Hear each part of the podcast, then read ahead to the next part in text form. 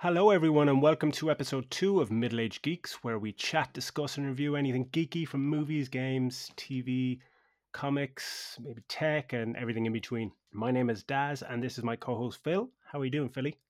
Yeah, pretty good, man. It's been a good week. It's been, uh, it was exciting to get our first episode out there and then to get such lovely feedback, constructive feedback, you know, which was great to see people getting involved already, giving us some ideas for new stuff. But just yeah, just to get such the warm response that we got for putting it out there was great. Yeah, really, really, it's been a, it's been a nice nice few days, kind of just basking in that a little bit, you know. Yeah, yeah. Once you get the first one out of the way, it's just like, oh, thank Christ. Right now, episode two.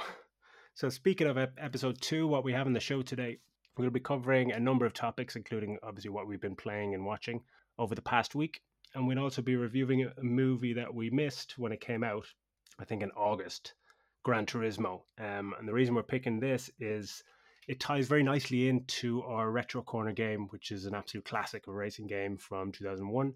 And if we had the podcast going back when this came out, we wouldn't have let this slide because we have lots of thoughts on this movie, I believe. So, uh, so, firstly, we'll check out what we've been watching and playing and maybe even reading this week. So, Philly, what have you been up to?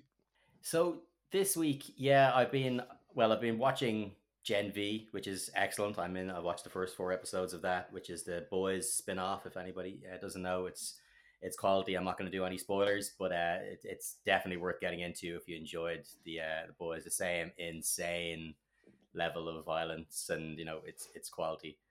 Um, I also went for a double feature in the cinema. I went to see, you know, I love my horror, so I went to see Saw Ten and uh, The Exorcist, Believer, and I can't believe I'm saying this, but Saw Ten was the better movie. I, I wow, how the fuck that happened? But yeah, yeah, I, it's the director of um, the director of Exorcist is the same guy who directed the three recent Halloween movies and where the first one was okay, the second two were fucking shite, and I think he probably shouldn't really be making horror movies. Like he made Pineapple Express, which I loved.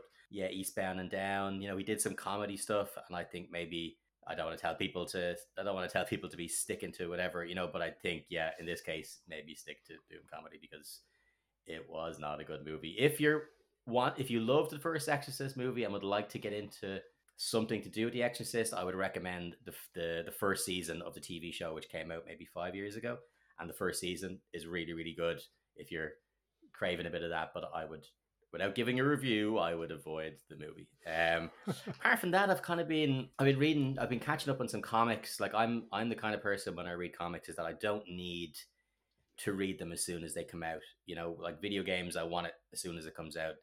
TV shows, I generally get straight into them. Same at movies, but with comics, I don't mind. No one's going to spoil them on me, so I don't really mind going into them a while after. And that's where I find Marvel Unlimited really good because it's hundreds of thousands of comics on there, and they don't they don't get up on there the day that they're you know released. So if I come to them a few months down the line, or a year down the line, or years down the line, they're up there. So uh, I had been meaning to read Gwenpool and so I can now read her from start to finish. So I've been reading her. Absolutely love the character. It's it's fuck. It's really funny, really meta. You know, a lot of fourth wall breaking, and she's just. It's, yeah, there's some laugh out loud moments while I'm reading it. It's it's it's really, really quality. I love the artwork. What's the history of of her? So yeah, like I read the name first of all, and I just thought this must be Gwen Stacy. You know, I just thought that straight away. Um, but she's basically a character from or a person from our universe who's a huge Marvel fan who gets sucked into the Marvel universe, and so she's in there having no spe- superpowers, but she knows everybody's secret identity and she knows oh, all their cool. backstories and stuff. You know, so she's trying not to give that away but at the same time, she's just a lunatic. She's no powers, but she's fucking blowing people's heads off and robbing banks and just. But yeah, she's she's a she's a great character. The the side characters are really good. Um, yeah, it's it's it's quality. I recommend it if you're looking for something to read. Um, if you're into comics and you haven't read that one, I'm sure if you're listening to this and you do read comics, you're thinking, Phil, that's years old. But if you haven't heard of it or read it, I would I would recommend it. And it's a monthly subscription, that is it? Yeah, it's a tenner a month, which you know, which is grand for hundreds of thousands of comics. I mean, tenner a month is fine. The the, the platform itself is per. I mean, the quality of you, sometimes you have to get rid of the cache, you know, your memory cache before a comic before you can read a comic because it's not there. You can download stuff supposedly to read offline, but I brought it on the plane with me and couldn't access them. So I looked it up after and I saw loads of posts on Reddit from people saying, yeah, it tells you you can listen to them and it de- lets you download them, but you can't actually, sorry, watch them or read them. You can't actually read them offline despite it you know, letting you download, which is really annoying. What's the point of letting me download it if I can't fucking read it? Like, and is it digitized prints? Yeah, yeah, it's all digitized, uh, which is great as well. If you're if you're hard of uh, if you have don't have great sight, you can kind of double click and it just brings you in panel panel by panel, which is great. You know, if you don't look at the big page, you can just double click and it'll bring you bring the sort of the small little panel gets the full screen. So great for people who maybe are visually impaired and stuff, which is great. Um, I wish I just wish the actual app uh, itself was better. But uh, that's me. What about yourself? What have you been getting into? Uh, well, I finally uh, rolled credits on Starfield last week, clocking in uh, just under yeah ninety five hours. But it, it's very interesting, actually. I didn't talk to you about this. The the the new game plus generating games. I would never, you know, you finish a game, I I wouldn't be into playing it again. You know, keeping all your your stats and weapons or what have you. But this kind of ends in a way where and I'm not giving any spoilers or anything, but there's a, a big incentive to start it again because certain things change and there's different dialogue options and stuff like that. So I played an hour of that and instantly could feel myself being sucked in again. So I'm just gonna, yeah, so shelved that, uh, uninstalled it just to be safe, and I will uh, maybe maybe take it up again in the new year. You know, as we were saying, when there's uh, maybe some mods and updates to the game. So yeah, I started a lovely new indie game that you mentioned last week, actually, Cocoon. It's just a wonderful little game from Jeppe Carlsen, the guy who did uh, Limbo and Inside. And this game is borderline um, psychedelic, to be honest. Story wise, I couldn't tell you uh, what the fuck is going on. Like, just have no idea. You just emerge from a cocoon.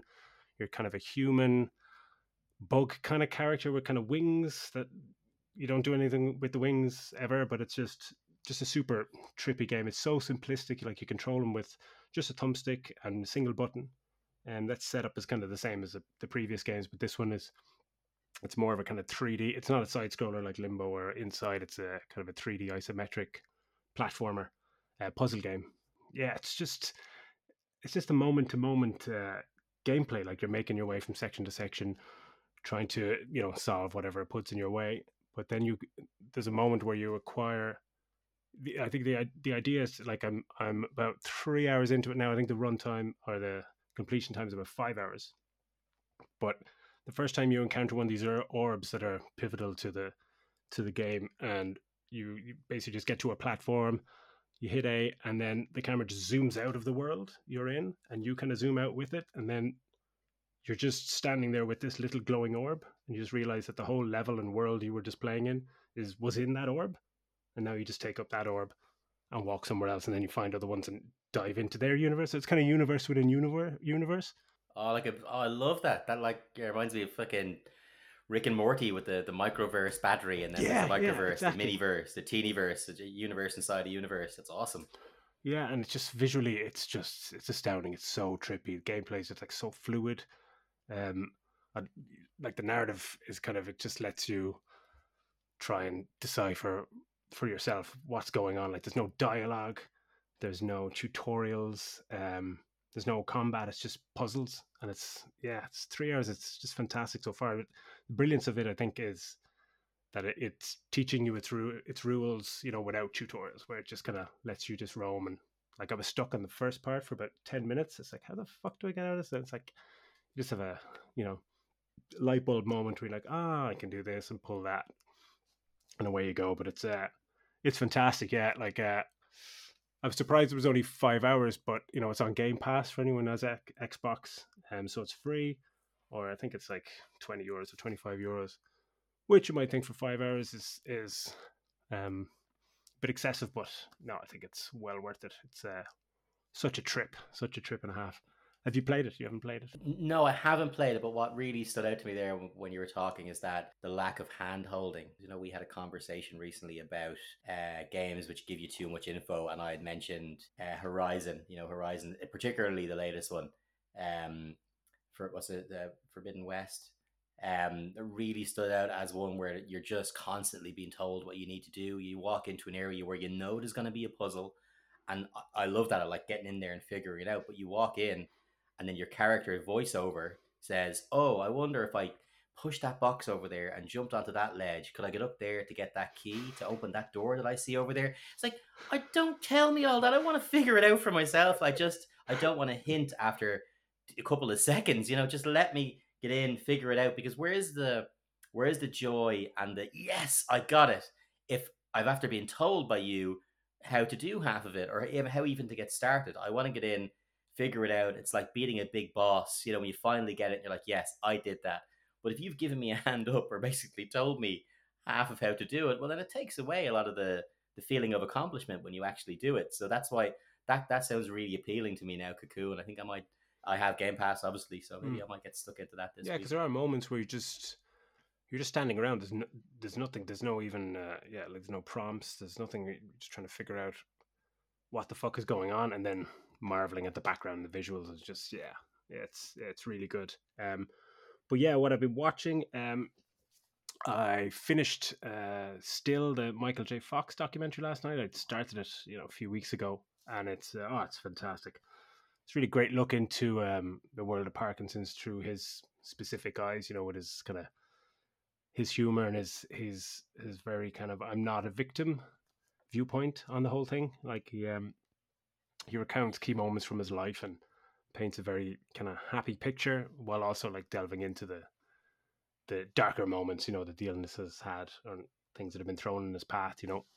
But his uh because I'd seen, you know, maybe interviews with him on talk shows and stuff like that, but to really just hear him tell it how it is, you know, with uh, not painting a pretty picture for TV or you know uh, some melodramatic moments, but he really just gets right into it, and his his kind of sheer optimism and humor and determination, and uh, yeah, it's really beautiful to see. He's, he's excellent, and there's one scene that I, I think some of it might be in the trailer, but uh, one scene that just um, that uh, sums it up perfectly, where he's he is leaving his apartment and he's he's kind of stumbling uh, like he's quite like he's got a handler with him and he's, he can't really walk too well but he's greeting a fan a fan goes hey how are you and he goes to say hello and he just falls flat over and it's fucking ass like a pretty embarrassing moment but he he's then surrounded by a few concerned people I think it's in New York and he deals with it perfectly just by with no shame or embarrassment or anything he's just lying on the ground he's just like it was really lovely to meet you you've literally knocked me off my feet you know, it's just like ah, that's just wonderful. That's great, and for the kind of the geek version or the the geek uh, in me just loved it, like the stories about Back to the Future and some of his co-stars and stuff. Yeah, it's just a really, really, uh, really good watch. Good watch. I would recommend it highly. I haven't, yeah, I haven't even started that, but yeah, I'll definitely try that. Super duper. So, moving then on to our movie review of the week. Uh, Phil, would you like to tell us what we're going to be chatting about. Yeah, so this week we are going to be looking at the movie uh, Gran Turismo. It just came out a few months ago, and before we get into ruining ruining the movie for you, if you want to skip ahead, if you look in the description of the episode uh, below, whether you're on Spotify or iTunes, we'll have the the time in there of when the next segment starts. So this is where we're going to get into actually starting to talk about the movie itself the movie takes a lot of liberties, you know, with, with the actual story about how it worked. But it's it is rough to the true story. Um, that Nissan ran a competition whereby drivers around the world, drivers on Gran Turismo, as in the video game, they allowed them to enter a competition with the top drivers from around the world getting entered into this like GT camp, this Gran Turismo camp, where they the best one out of those would then go on to actually get be a real driver, go on to Team Nissan and actually drive for them in in in different races. And so this is the story of one of those guys. Now, where the liber- the liberties kind of start though from almost the very start of the movie, if you don't mind, if we just get straight into it, they talk about the movie is set up that this guy comes up with the idea, he pitches it, and this is the first guy that does it. But in reality, this was actually the third person. They'd already done three they'd already done two of these competitions before. I think the original winner was a South American guy. Um, so this wasn't even the first time. So they really took liberties there by acting like this was the first time it happened, you know. and it wasn't like I think Orlando Bloom, if you see in the trailers, was this guy who's the kind of pitched it as this kind of guy who works for marketing, but actually it was a guy from the Nissan race team, I believe, was the guy who actually came up with the idea of doing it. But that's the kind of premise of it. I don't know about you, Des. I mean, we didn't watch it together, so I'm I'm not sure what your overall view of it, you know, was. But for me, going into it, I wasn't really expecting a whole lot because it's based any anything that's roughly based on a video game. Straight away, I kind of go in with low expectations because we've been Well, let bar we've been so, let yeah so we've been low. let down so many times. I mean, yes, The Last of Us is outstanding TV show, but for the most part, we get screwed over. The tran- the, the translation from game to screen, be it small screen or big screen, a lot of times is pretty poor. But That's being very yeah, nice. I know. I'm trying to be nice, but um, you know, I, I think that we this is the second week in a row we've actually mentioned Neil, Neil Blomkamp, and I think even having his because we last week we mentioned Elysium and District Nine, and I even seen his name attached to it. I was worried because the last movie he brought out was a horror movie called I think it's called Demonic, and it was I saw that on IMDb. Oof, Yeah. it was bad.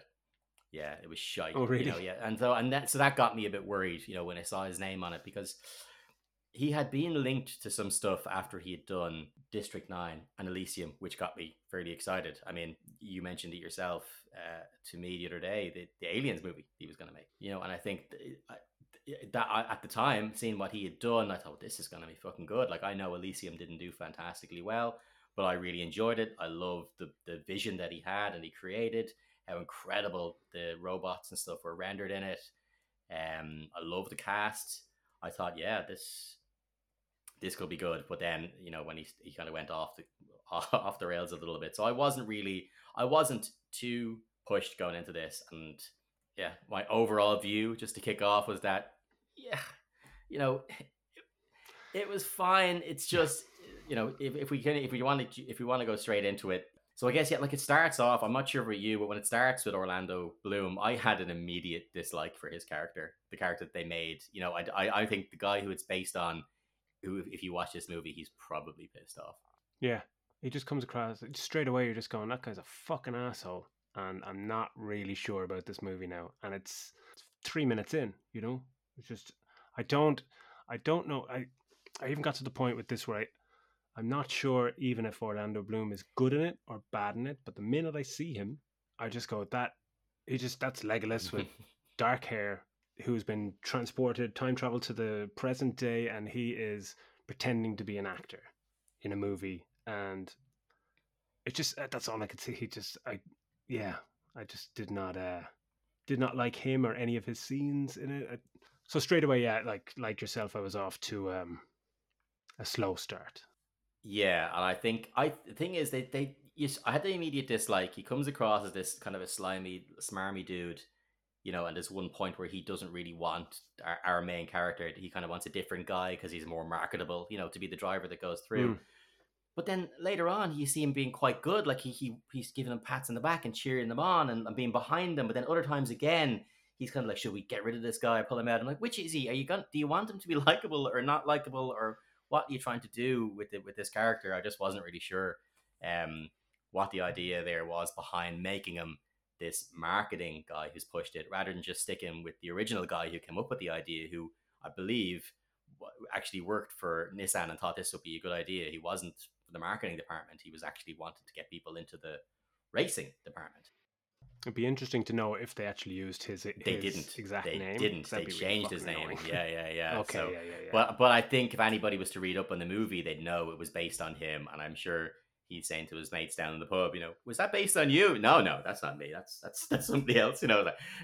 Yeah, because yeah, because he didn't seem to have, like as you said, he didn't. He, that character didn't seem to have an arc, I thought it was, it was going to be a very simplistic thing. Oh, he's a slimy marketing guy, and then he, you know, he wants somebody else, and then he realizes the true potential of this guy and the error of his ways. But he seems to just flip a switch from scene to scene, just like I'm the, I'm against you. Oh no, pat on the back, happy, happy, and then back to kind of slimy again. Yeah, just the whole part after that then is basically we meet our guy, our our, our guy character's name is Jan, and we meet his family and where he lives, and it's basically, you know, he's this guy who's love all he does is all he does is play Gran Turismo. He loves it. He's got his own you know rig in his house with his steering wheel, all that kind of stuff, and he's like.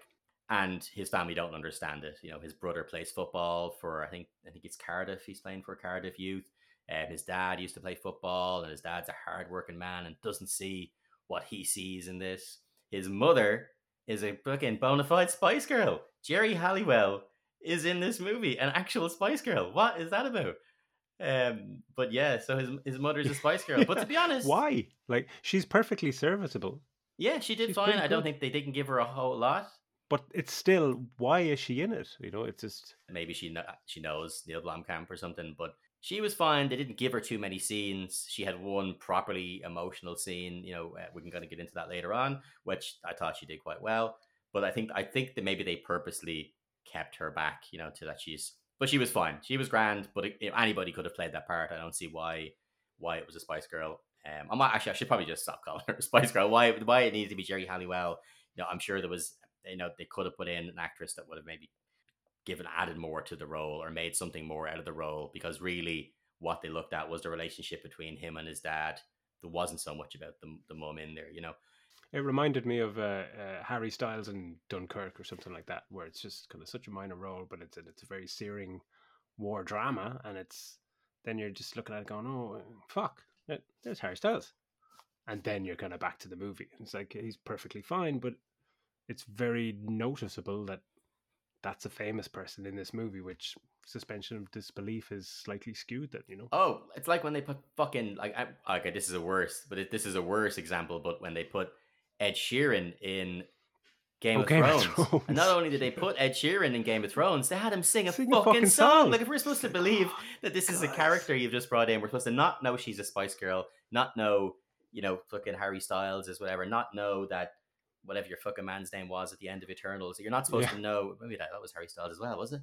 Anyway, you're not supposed to know who yeah you're not supposed to know who these people are but we already know them from being singers so don't bring him in and have him fucking sing a song as well like jesus god anyway the less said about the, the less said about the last few episodes or seasons of that anyway to we, we start learning about this guy and his you know his his upbringing and getting you're, kind of getting a view of what his life is like um straight away i had a dislike for his his mate his his mate was this guy who was like putting exposition onto everything he was doing. Like he had to go and do this race to qualify. And so his mate standing over him. He's basically saying out loud what i can already fucking see on the screen. Like he's like oh yeah okay watch it man you're in 17th looks like so and so is ahead of you. Like, I can see that. It's on the fucking Yeah, yeah. screen. I'm looking at it. It says 17th above his fucking head. you need to come first if you if you, you need to come first to win the race. Yeah, you need you need just need to catch him. Oh, there he is. I can see him ahead of you. Like, we can all fucking see him. He's on the screen. I just I swear to God, it was like if I could get through that screen, I would wring your goddamn neck. Um but yeah, so yeah, he, he bothered he bothered the shit out of me. But yeah, like it, it was they go on then, he gets into the program and goes on, he meets the other drivers, you know, and of course one of them's a dick. And oh yeah, most of these things when it's when the main good guy is an English guy, the, the dick is American, and of course he is American in this. It was just a bit ugh. You know, that's just a trope, you know. But anyway, he to his Maverick, meets the yeah. group and they're um yeah yeah and they're all they're all learning to drive and they're all getting but there he's put you know does he get introduced to David Harbour. David Harbour was this he was a racer and had done really well, but then had an accident and now he's a mechanic and has been for the last 15 years. And he's the last on the list of the guys that Orlando Bloom wants to bring in, but everybody else has said no to him. So he has to bring him in to train these kids. And reluctantly, he ends up going in and uh, and, jo- and agreeing to train them. But what's weird is that he's putting them through the paces, right? And he has them because you have to learn to have discipline with your body and stuff. So he's getting them to run up and down steps and train themselves in all these different ways to get reactions better. And as they're going through, he's kicking people out because they can only have the top five to go through to the next round. But he's kicking them out for all these different things. And one guy is just a skinny dude. He's just wrecked from running up and down the stairs. And he goes, right, you know, let's call him Joe. He's like, Joe, you're, he goes, Joe, you're out.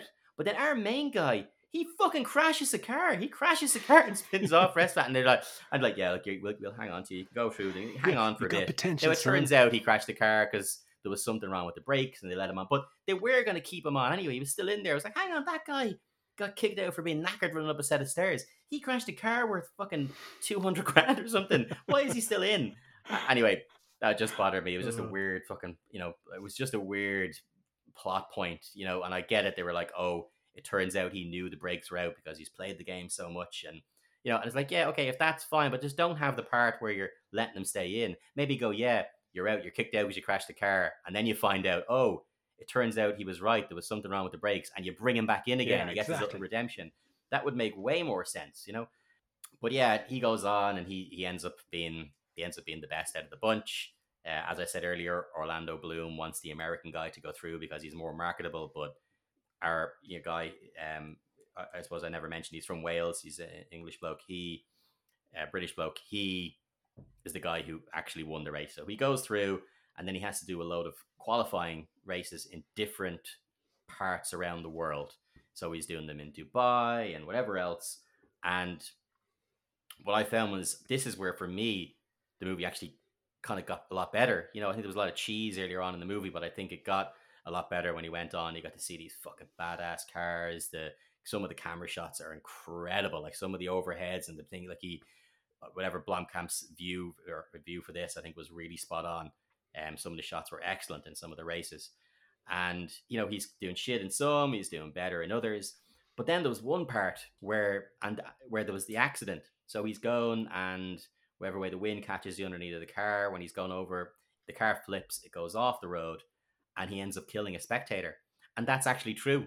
Your man who drove the car went off, and someone actually tragically did um, did lose their life, and they just knew it would be disrespectful to leave that out and act like that didn't happen. If you're going to tell this story, even though yes, it's embellished massively, this you know the, the story of this guy, it it's it's good that they left that in, and you know and paid respect to the fact that someone actually did lose their life. Yes, it was a freak accident, and it almost stopped this guy from driving, but he ended up going back, and the rest of it is yeah, it's how you'd imagine it would go. He goes on, get does well in the next few races, ends up going, and the main race then is the 24 hour Le Mans uh, race, and I'll just go straight to it. He fucking wins it, but and No way. it, it's you know well, he doesn't win it, but he comes in fourth, and that's enough to win him. You know to get him to because they did they he was being doubted. They wanted to drop him because of the accident. The other drivers and other uh, race teams were saying, you know, get this bloke out. Da da da. He's not a real racer. They call them sim racers, you know, because you're playing in Grand Theft, you're Gran Turismo. So he had to kind of just prove himself by placing on the podium, and he ends up doing that. And and a fun little uh, fact they kind of show towards the end is that the the guy, the actual guy who had won it, um, the real uh, real life actor, he actually played the stunt driver in this movie for your man, for our main character, which was kind of cool. They kind of do at the end credits, they show him, you know, yeah, that was a cool point.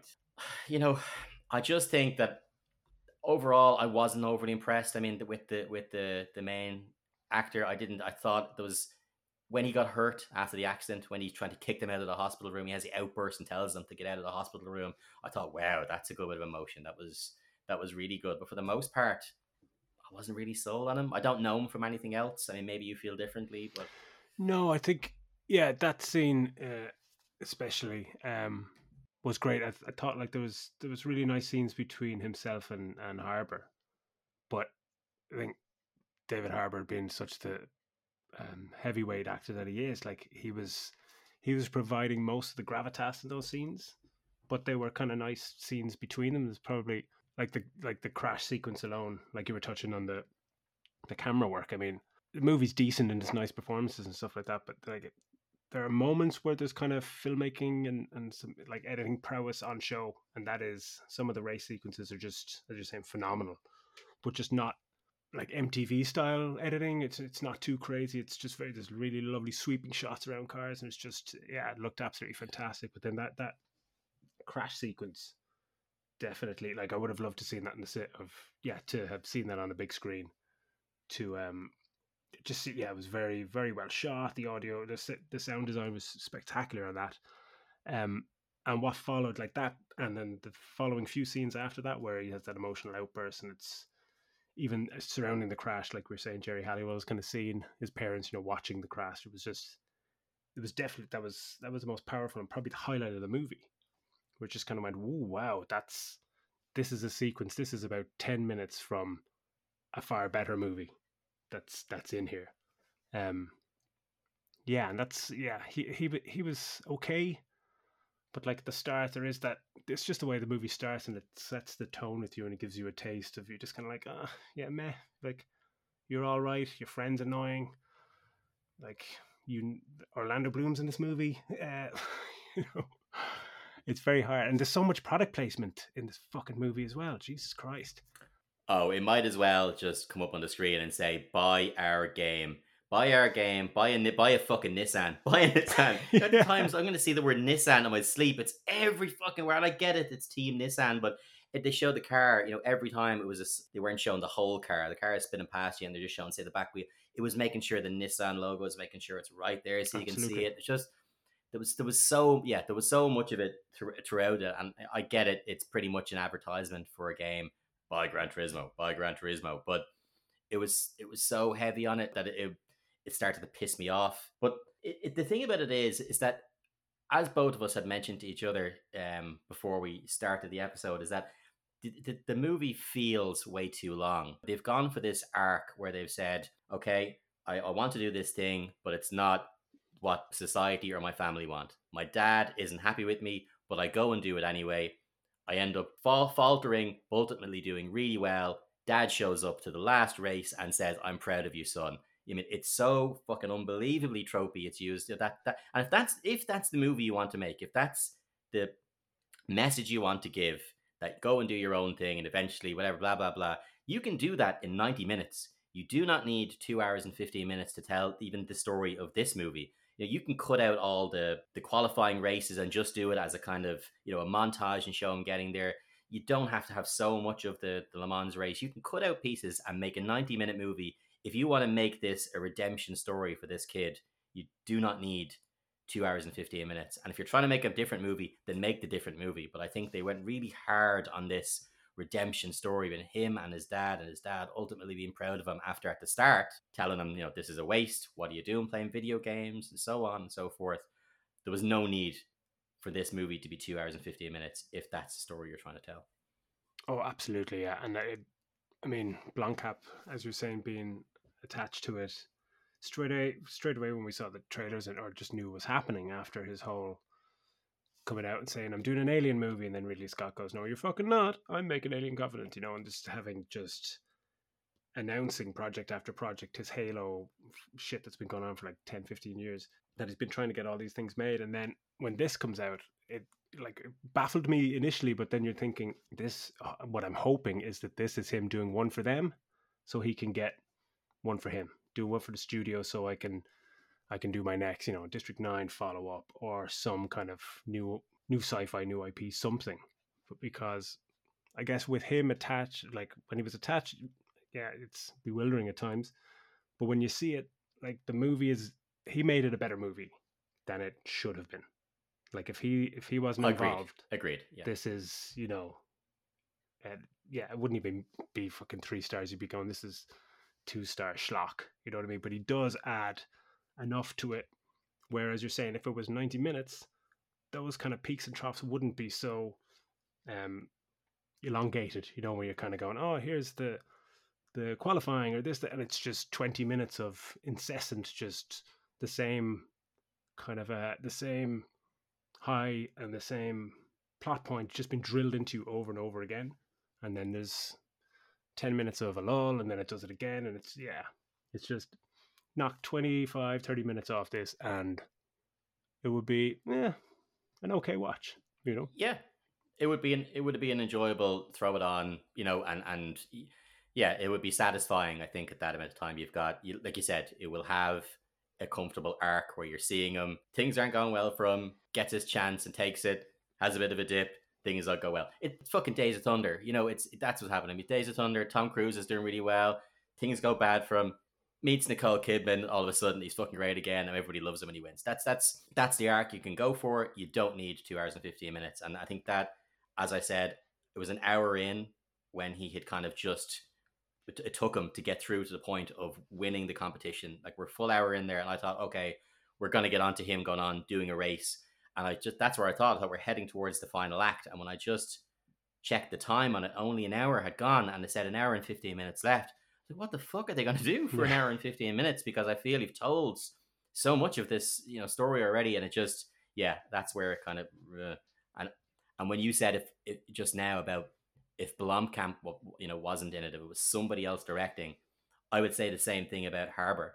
If someone else was playing that role, I don't know if I don't know if it would even held my attention as much as it did, because he brings so much every role. He's the best part about he's the best part of most movies that are shit. Like if you look at he was the recent Hellboy, that movie sucked ass, but he was you know he was quality in it. The I saw a recent was a Deadly Night or whatever it was called, a Christmas kind of action movie, you know, over the top action movie last year, and again the movie just didn't have enough jokes in it, but didn't really hit home. But again, it was him that made it, and I think, yeah, I think this movie would really suffer with a different actor playing that role. Like we always uh, would chat about it, and it's it's a it's kind of a known thing almost. The twenty seven percenters, you know, actors that when they're in, a movie make it 27% better.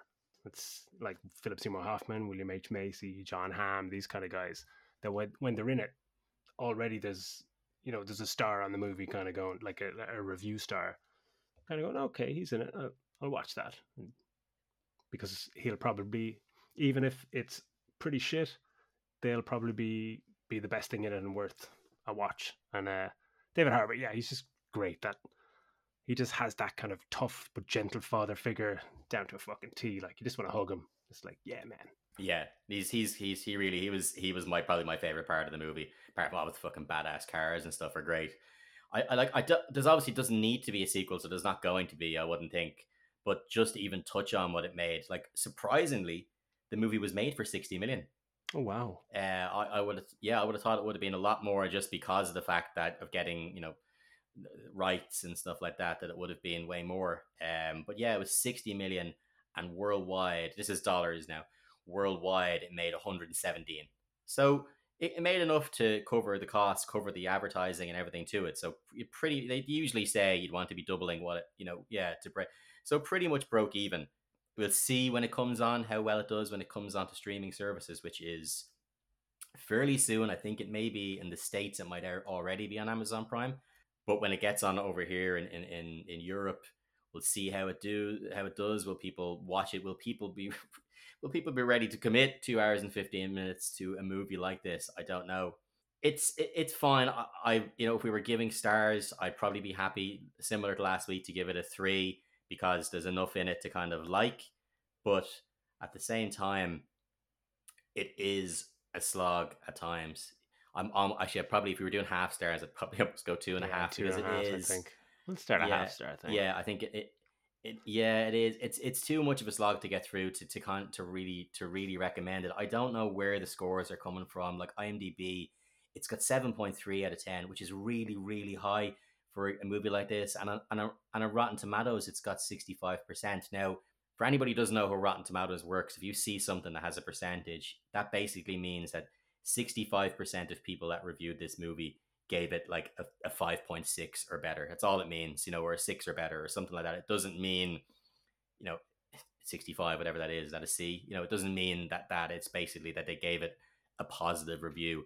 We're you know, we're just about giving this a positive review, which means we would count in that 65% if we were, you know, reviewers. But for me, I don't I don't think I'd recommend it really. You'd have to really be into into the cars, really be into you know, really be into racing to kind of want to get into watch it because there's not enough in it to make you think, oh, I remember this for the game. Yeah, absolutely. You know, there is, you know, there's not really any of that. The there was some cool songs in the soundtrack though. There was some um, Avalanches, some Bon Iver, some Black Sabbath, and they end with uh, Brian Eno, an ending. That fucking song. Yeah, yeah, yeah. Uh, well, I think I don't. Was it? Was it? times better. But was it him or was it the Moby version? I wasn't sure because Moby uses that same sample in one of his tunes. I wasn't sure if it was that. But yeah, it's an awesome tune. Oh, it's brilliant. Yeah, uh, I, I, I was I was kind of hoping because it, it didn't they didn't really use songs just from the time like the Avalanche song they used. I know that album really well, Wildflower. That's from 2016. So if the movie if it's I don't know if they're trying to base it in 2011. I don't know if they give an exact year on when the movie's based. Are they basing it on 2011 or now? I think they are basing it on 2011 based on doesn't like, he have uh, phone that he the, has. The, yeah, the and, retro Walkman, right? Well, he's well, he's using an actual Walkman for the 80s, but I mean the the, the thing he goes and buys them an MP3 player, and like nobody is buying those MP3 players if it's based anywhere near today. So with the Sony branding on on the present he gives him, it's just like yeah, come on. Yeah, exactly. So I, I think maybe that might have been 2011 that it's set. So which case, why have you got a song from 2016? I, I prefer keep it in touch with what was out. What I would have loved to hear is the song that reminds me of Gran Turismo, which is that Feeder song. You know. Oh yeah, yeah, yeah, yeah. It was in. It was in. I think it was Gran Turismo 2 and it's just it, you just see the car rip like a leaf on the ground or something. And the car rips by and the leaf goes up in the air, and that song kicks in. And I was like, oh yeah, that that always reminds me of that game. Is that song? There's a parallel universe where this movie opens with that song, and it's a fucking four star Oh. movie, and it's 90 minutes long. and David Harbour plays every fucking role. Yeah, yes, give me that movie. um, I, I, I think yeah, I think that that's that's I don't I don't know where you landed it. For me, I'm saying I don't recommend it, and I would happy with the two and a half star rating. What about you? yeah, yeah. No, I think it's nail on the head. I think we're we're in the same ballpark in terms of what we think about this. Uh, yeah, I thought it was decent. Some good moments, some nice performances. Harbour was excellent. The main guy is okay. Visual effects were brilliant. Um, yeah, the racing scenes were good, but just I just didn't really care a lot of the time. You know, I, I cared at moments. Were just you know at moments they were just like, oh, that's a nice moment, and then back to kind of just average. Yeah, just I'm same with you. I'm gonna two and a half stars. I think I like the three. I think is a bit too much, and two is a little bit, little bit. You know, it's yeah, it's there thereabouts. But um, so yeah, that's our movie review of Gran Turismo. I think it's out at streaming 23rd of this month. If you want to give it a look, yeah, just to just to watch David Harbour. And if you're into cars, yeah, it's brilliant. And speaking of cars, this is our um, retro corner section where I know last week we did Conker's Bad Fur Day, and this week we're going to do a game as well. But myself and Phil were talking about this section, and instead of having a, re- a retro gaming section, we're going to just call it the retro corner. So it could be depending on if some like if a movie is ticking a particular milestone or anniversary, we might revisit um, a retro movie, like an old movie or an old piece of tech or something, whatever kind of tickles our fancy in, in any given week. Um, so on the racing team theme today, the game I'm picking is Burnout, which was released in 2001 on PlayStation 2, GameCube, and the original Xbox. It was developed by Criterion Games, and it kind of exploded onto the scene, um, and for me became kind of the definitive definitive arcade racer for at least five years. Um, racing games, I think, up until then had been, you know, whether you're into sim racing games or arcade racing games, they generally took place in you know empty tracks with opponents, six or eight opponents, and you know bended the believability of racing physics and all that. But Burnout then kind of changed all of that on many fronts. I mean, first of all, the racing now took place on public roads with traffic. So immediately you're taken aback the minute you go on your first race. And racing around at speed through traffic is is quite mind blowing the first time you do it. It's kind of shit in your pants kind of territory. And I think then adding to that that, the game was notoriously unforgiving. Uh, unforgiving. I don't know if you remember the first one, where normal racing games, you know, even if there's other opponents on the track and you're kind of bumping into them, or some games on PC had like little, like maybe small bits of traffic or whatever in your same lane. And if you bumped off them, you know, nothing is going to happen to you. But in Burnout, if you just clipped the fucking wing mirror of a car, you're sent into, into this kind of uh, slow motion action crash replay where your car just gets deformed and just smashes to pieces. The only thing missing is drivers flying through the windscreen. You know, it was pretty, uh, pretty surreal, and um, that was pretty spectacular. And I think genre defining at the time. But um, for me, then the the good just got better because the racing it kind of took on a strategic element because you could take the decision to race on the wrong side of the road into oncoming traffic, and the game would fucking reward you for doing this by filling your nitro boost meter quicker than you would normally. And this was the infamous burnout meter.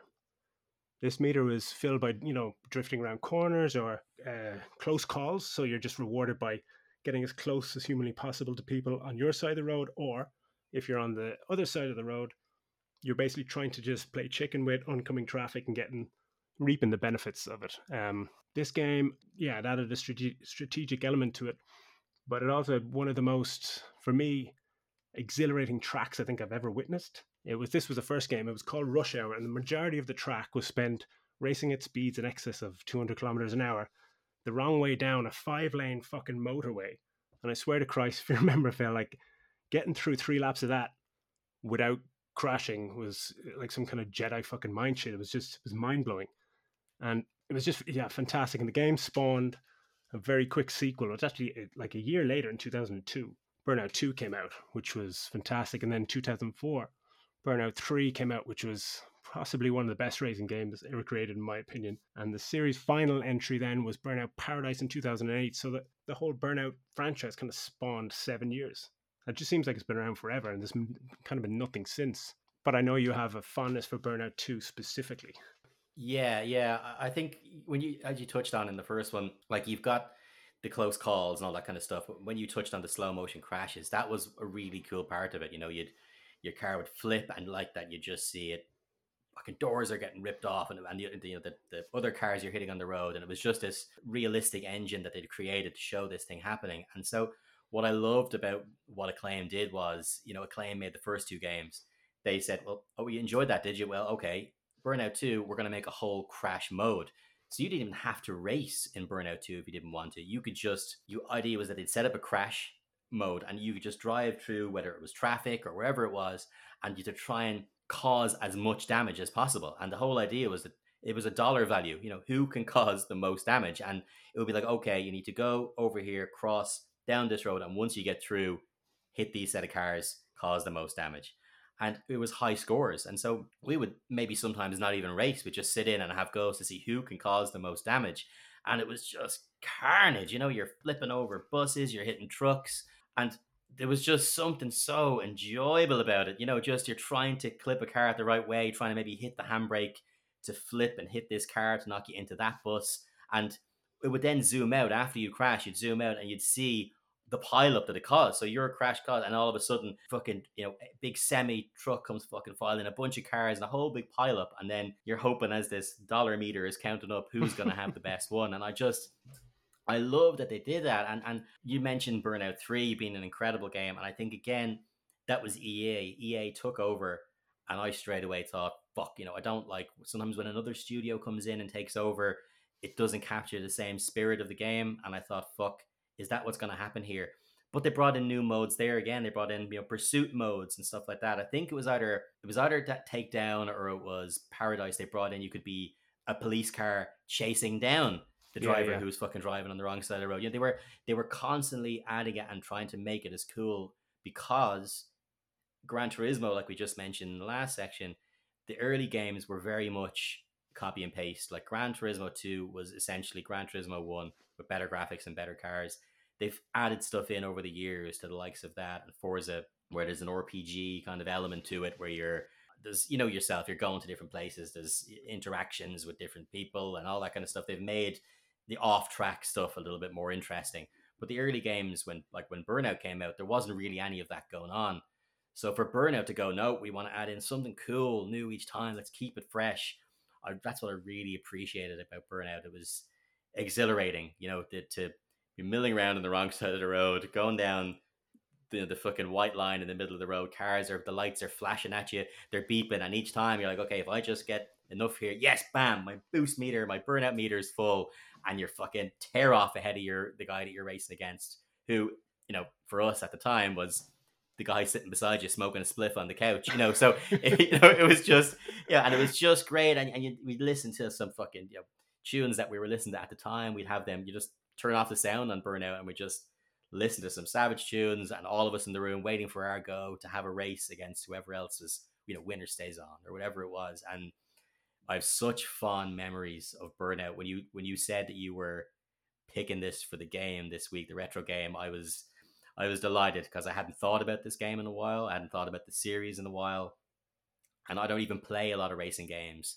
And that shows you how much I love this because I don't really play it unless it's got the word cart after the in the name somewhere. I don't I don't really I don't really play racing games. So you know, for me, this game really stands out of so much love and so much great memories for, from the Burnout series. Yeah, and it's just such a shame that it's been you know 15 years since the last entry, and it's just just kind of fallen off a cliff, which is uh, a crying shame, an absolute crying shame. But yeah, um, fantastic memories. Um, as you say, we turn off turn off the sound and listen to whatever we were listening at the time. But Burnout definitely had. I think it was around the time Linkin Park's first album, Hybrid Theory, was generally one that we I remember used to listen to it all the time when we were working in EB Games together, and not too much of a a hard rock or soft rock kind of fan, but that um, album definitely just suited that absolute carnage and that kind of zen like moments as well, where you're just like everyone's sitting around waiting for their turn, but no one be speaking. Everyone's just glued to the screen, just going, "Holy shit!" Because you could be, you know, second place be behind. So I could be behind you, and I'm just not catching you because, you know, we're both just going at top speed. But I know, hold on, if I just veer into oncoming traffic and take a chance, take the risk of oncoming traffic, and that might give me enough boost to maybe catch you, or I can just drive headfirst into an articulated lorry, and that's the end of the game. But it's those moments are just uh, yeah, fucking mind blowing. Yeah, really. Um, I've been playing. I played the first and second one again on the Steam Deck, and uh, yeah, it's great revisiting again, and they they stand the test of time pretty well. You know, frame rate does dip down to what seems like fucking ten frames a second at times, but yeah, I don't know how we did it back then. If someone wanted to play them now, is there is there access to them? Like I mentioned last week, that Rare Replay is a way to play Conker. Is there a way, but besides the Steam Deck that you just mentioned, is there is there access to play these games? Uh, you, well, if you have a PlayStation Two, you can purchase it online. But unfortunately, PlayStation, the PS Store, doesn't uh, doesn't seem to cater for back catalogs too well, and the Xbox Store um, also doesn't seem to cat- uh, to uh, catalog it at the time. I, I know I know that I think Burnout Three got a re-release. I think that got re-released, and not not that long ago. Actually, you know, I say not that long ago. It's probably fucking ten years ago because anything that has a teen like a, a teen in the teens, I'm just like I'm convinced that was only a couple of years ago. You know, when like 2013 was fucking ten years ago. Well, Burnout Paradise got a remaster. That's the one, but I'm maybe that, that's what I'm thinking of. Yeah, Burnout Paradise got a remaster, and that's a really good game. It's you know the open world kind of game, like um, precursor to kind of Forza Horizon, that kind of stuff. It's good, but it just doesn't hold a candle to the um, to the first, second, and third in the series, in my opinion. And they should all be remastered and put out on every fucking platform known to man. Yeah, I think I think it says it was 26 or 2018 that the remaster came out. So you know it didn't hit the Switch until 2020. So if you have a Switch, you could probably you could probably play uh, Burnout Paradise. We all we all know how well games translate to the Switch. uh, so good luck with that if you do decide to do it. But um, yeah, I, I, I, as as much as I'm a Nintendo fanboy, a lot of these games when they when they make the Switch version or when they make support, a lot of times Nintendo don't bother to kind of do anything with it. I don't know if you've. I assume you've seen the comparison for what the latest Mortal Kombat game looks like on. Oh, on it's shocking! It's eh, like I thought it was a fucking meme or something. It's like there's no way that's actually. There's no shading on their eye sockets. Just it looks like everyone's eyes are popping out of their head, um, and it runs at four frames a second. Which, yeah, Ed Boon came out and said, "I'm going to fix that." And just like, good luck, buddy. yeah, game I, I don't fucked. see how you're fixing that. No. Yeah. So, but look, at, at, least it's there. Someone wants, if someone's interested who hasn't played the Burnout series and who's interested in what we've been talking about, you could even dip your toe in that way. And if you're into it, you know, we're not recommending anything illegal, but there's always ways and means to oh, yeah, play yeah. these games, you know. Nature finds a way. Um, yeah. yeah. So that is, yeah, that is uh, a wrap up then on our uh, retro corner for this week and a wrap up on episode two. So yeah, give give the podcast a like and review if if you feel like it. Um, and if you have any suggestions on topics we could cover or any feedback in general, please to email us at middleagedgeeks at yahoo.com. Um, do you have any final notes or words, Phil?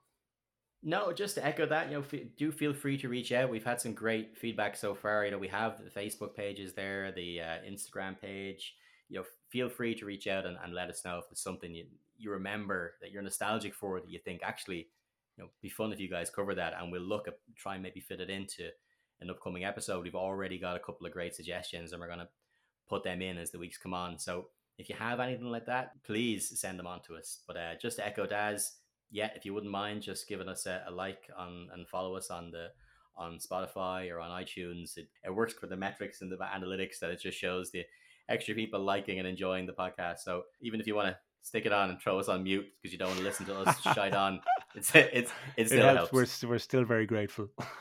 so th- thanks a million for listening. Super duper. Okay, so um, yeah, that's it from me, Daz, and from Phil. And thanks for listening, and have a super weekend.